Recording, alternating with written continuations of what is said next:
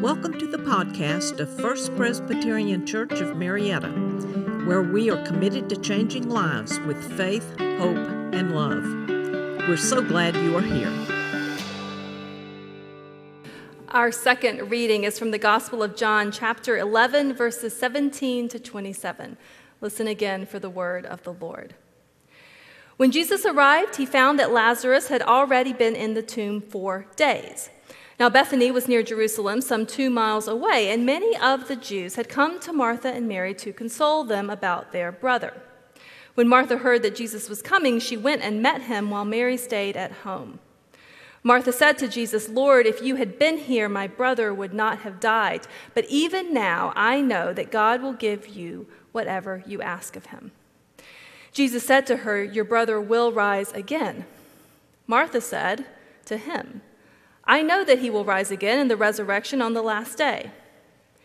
Then Jesus said to her, I am the resurrection and the life. Those who believe in me, even though they die, will live. And everyone who lives and believes in me will never die. Do you believe this? She said to him, Yes, Lord. I believe that you are the Messiah, the Son of God, the one coming into the world. The word of the Lord. Thanks be to God. If there is any activity we can confidently ascribe to God, it is that our God is endlessly creative. When we talk about God creating, we usually think of Genesis chapter 1. In the beginning, when God created the heavens and the earth, the earth was formless and void, and darkness covered the face of the deep. But this is only the beginning of the many creation accounts in our scripture. If you're a musician like Linda Bush, you might like Psalm 8 as your creation account. O Lord, our Lord, how majestic is your name in all the earth. If you're a writer like Bennett Fry, you might like John chapter 1, which says, In the beginning was the Word, and the Word was with God, and the Word was God. If you have an unquenchable thirst for knowledge, like Miss Flory Corley, you might like Proverbs chapter 8, where wisdom speaks, and she says, The Lord created me at the beginning of his work, before the mountains and hills, the earth and the fields, the seas and the springs of water, I was there. If you like to build things like Tim Hammond, you might prefer Job chapter 38, where God says, I laid the foundation of the earth. I determined its measurements and stretched the line upon it. I sunk its bases and laid the cornerstone. And if you are grieving, you might draw comfort from Revelation chapter 21. Then I saw a new heaven and a new earth. And I heard a loud voice from the throne saying, See, the home of God is among mortals. He will wipe every tear from their eyes. Death will be no more. I am making all things new. Our God is endlessly creative. But that's not all. We find another creation story in our Old Testament reading today in Ezekiel chapter 37.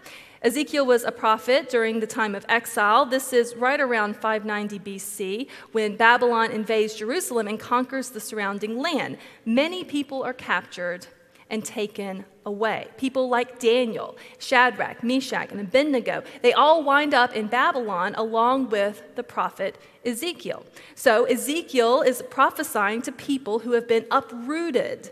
They have left behind their homes, their lands, their traditions, their temple. Some believe they've left behind their God in that temple. These are people numb with grief, exhausted from fighting, and mourning the loved ones they've had to bury. They're going through the motions of life, but they're not really living. And in this moment, at this time, Ezekiel receives a vision of new creation. He is standing in a field full of bones, and God commands him in this vision to speak, so he does. And the bones rise up. God commands him to speak again, so he does, and a divine breath fills those dead bodies, and they come to life. Ezekiel sees dead people walking, and that's pretty creepy. In America, we have a lot of zombie movies, and this passage reminds me of a zombie movie. We have Night of the Living Dead, Dawn of the Dead, Day of the Dead, House of the Dead, there's a pattern, Land of the Dead, Army of the Dead. There's a Resident Evil series, that whole series. Stephen King wrote Pet Sematary, that's also got zombies. Michael Jackson's Thriller has zombies featured in it. There's TV shows like Zombieland, and of course, Will Smith's I Am Legend.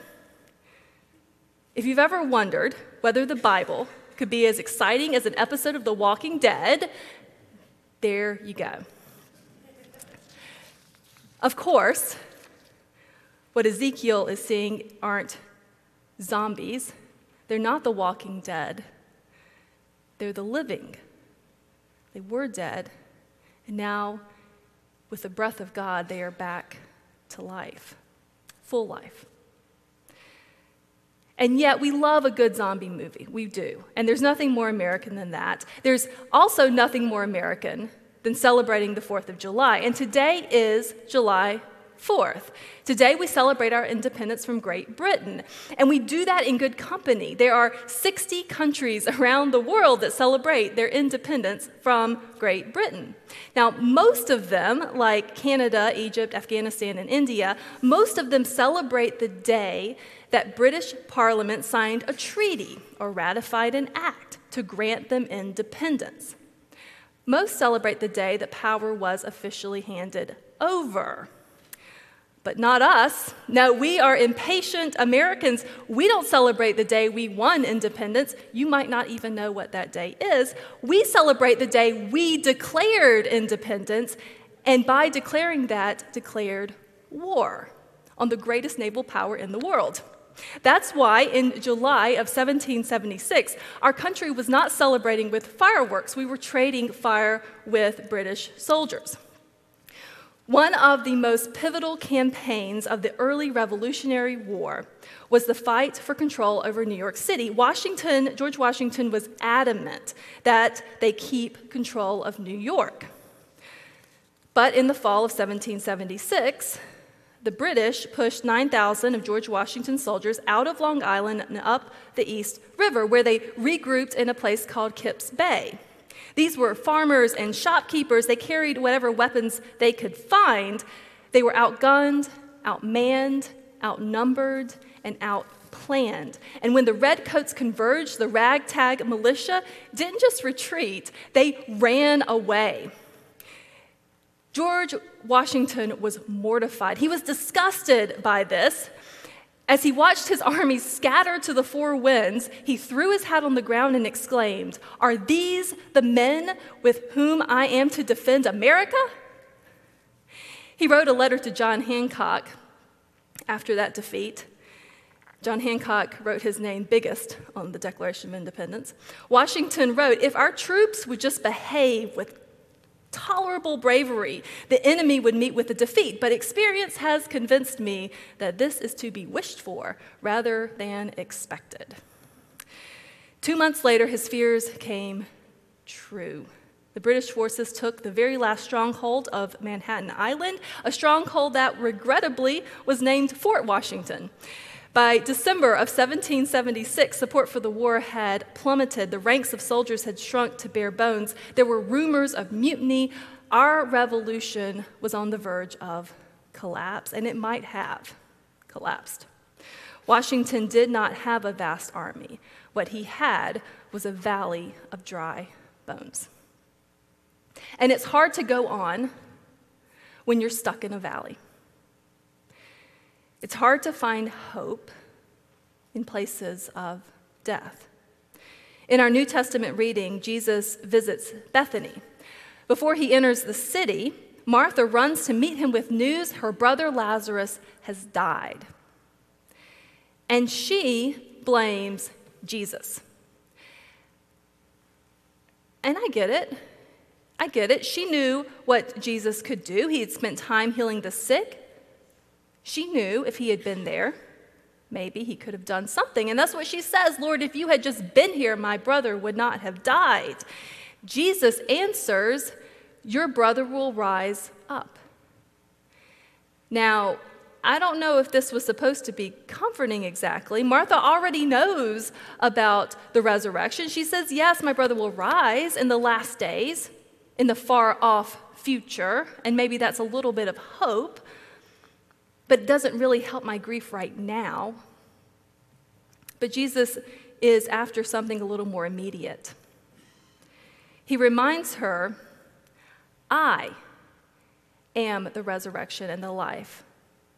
I am the resurrection and the life. You don't have to look forward to the last days because I am here with you. Those who believe in me, even though they die, will live, and everyone who lives and believes in me will never die.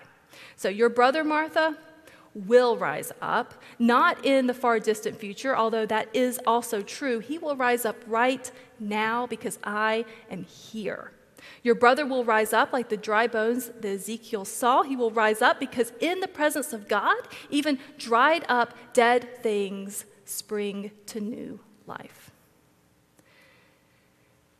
And speaking of dried up, our Revolutionary Army on Christmas Day of 1970, um, sorry, 1777, um, was dried up.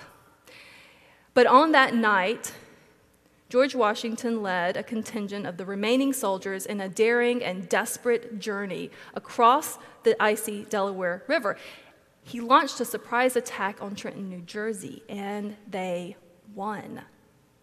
And a few, weeks, a few days later, he launched a second attack at Princeton, and they won.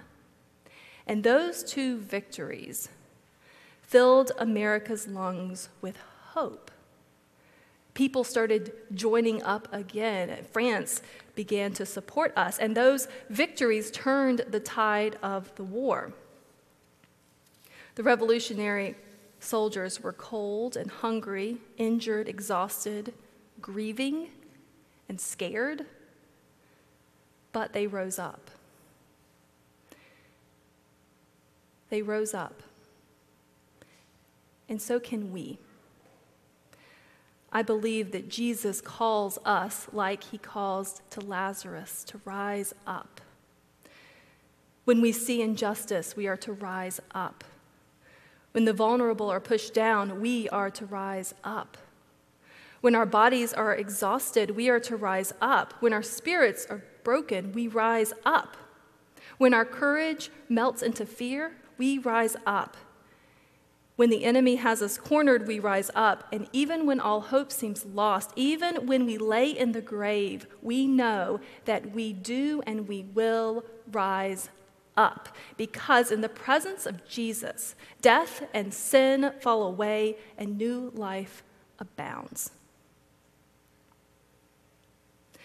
Last summer, our church stepped up to serve a weekly food bank distri- serve as a weekly food bank distribution site. And many of you have, have seen this or maybe touched it or been involved with it. The outreach began with a small number of dedicated volunteers. And you know what they say about a, a small number of committed citizens, they can change the world. So, one of the early volunteers for this was Miss Fran Brailsford. Fran didn't just show up because it was a nice mission to help with or she was bored on a Monday. Fran showed up because she feels deeply and personally called called to help the hungry. So Fran took over as the greeter. And before we know it, Fran has learned the names and stories and pet names of every single person coming through our parking lot. If you ask Fran, she says, Well, of course I know everyone by name. These families are my family. And Fran takes that attitude not just to the families that come through the door, but to the whole ministry. They, have, they call her their mom. She's the mom of our food bank volunteers. Now, you might recognize Fran's name, or you might recognize her red hair. Our congregation has been praying for Fran for over a year because Fran is dying. And we're all dying. But Fran is dying of cancer, and she made the decision not to treat it. So, week after week, Fran rises up.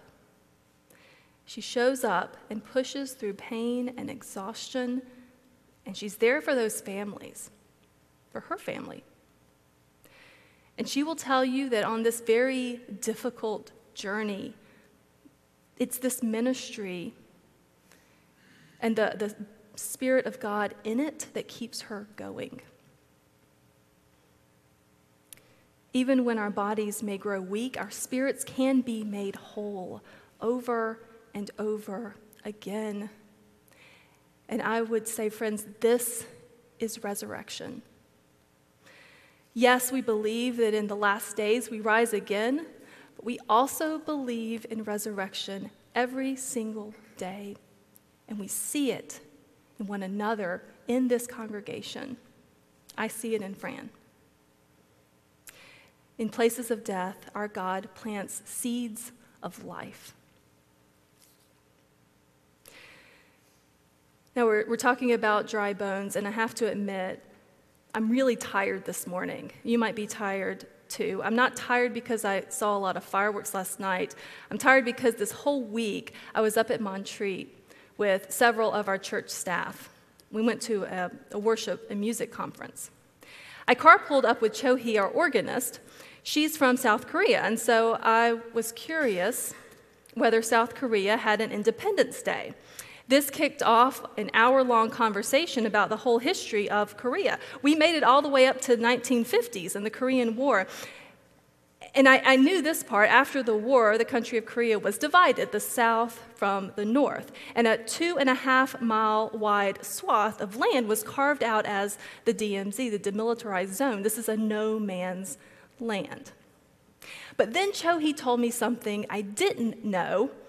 She said, Look, for almost 70 years, this land has been untouched by human beings. And today, that no man's land, that place of certain death, is home to 5,000 species of plants and animals. It's become a wildlife sanctuary. Where we see a place of death, our God sees the makings of a garden.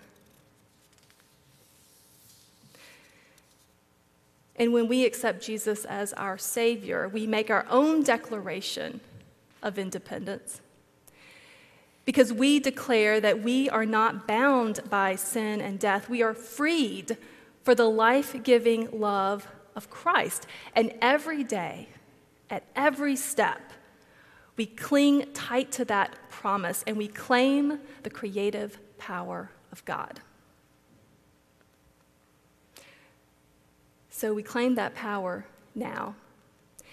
If you picked up a ribbon on your way in, go ahead and take it out. There are two ways you might write on this ribbon. Well, write with a pen. The two things you might write on it as the music plays, first you might consider someone who you have loved and have lost and for whom you are praying to see in that final resurrection. But I would also ask you to think about where in your life is there a valley of dry bones? And where are you praying for God's creative power to take root and build a garden? This podcast is a ministry of First Presbyterian Church of Marietta. Come join us Sundays at 189 Church Street, Marietta, Georgia, or visit us online at fpcmarietta.org.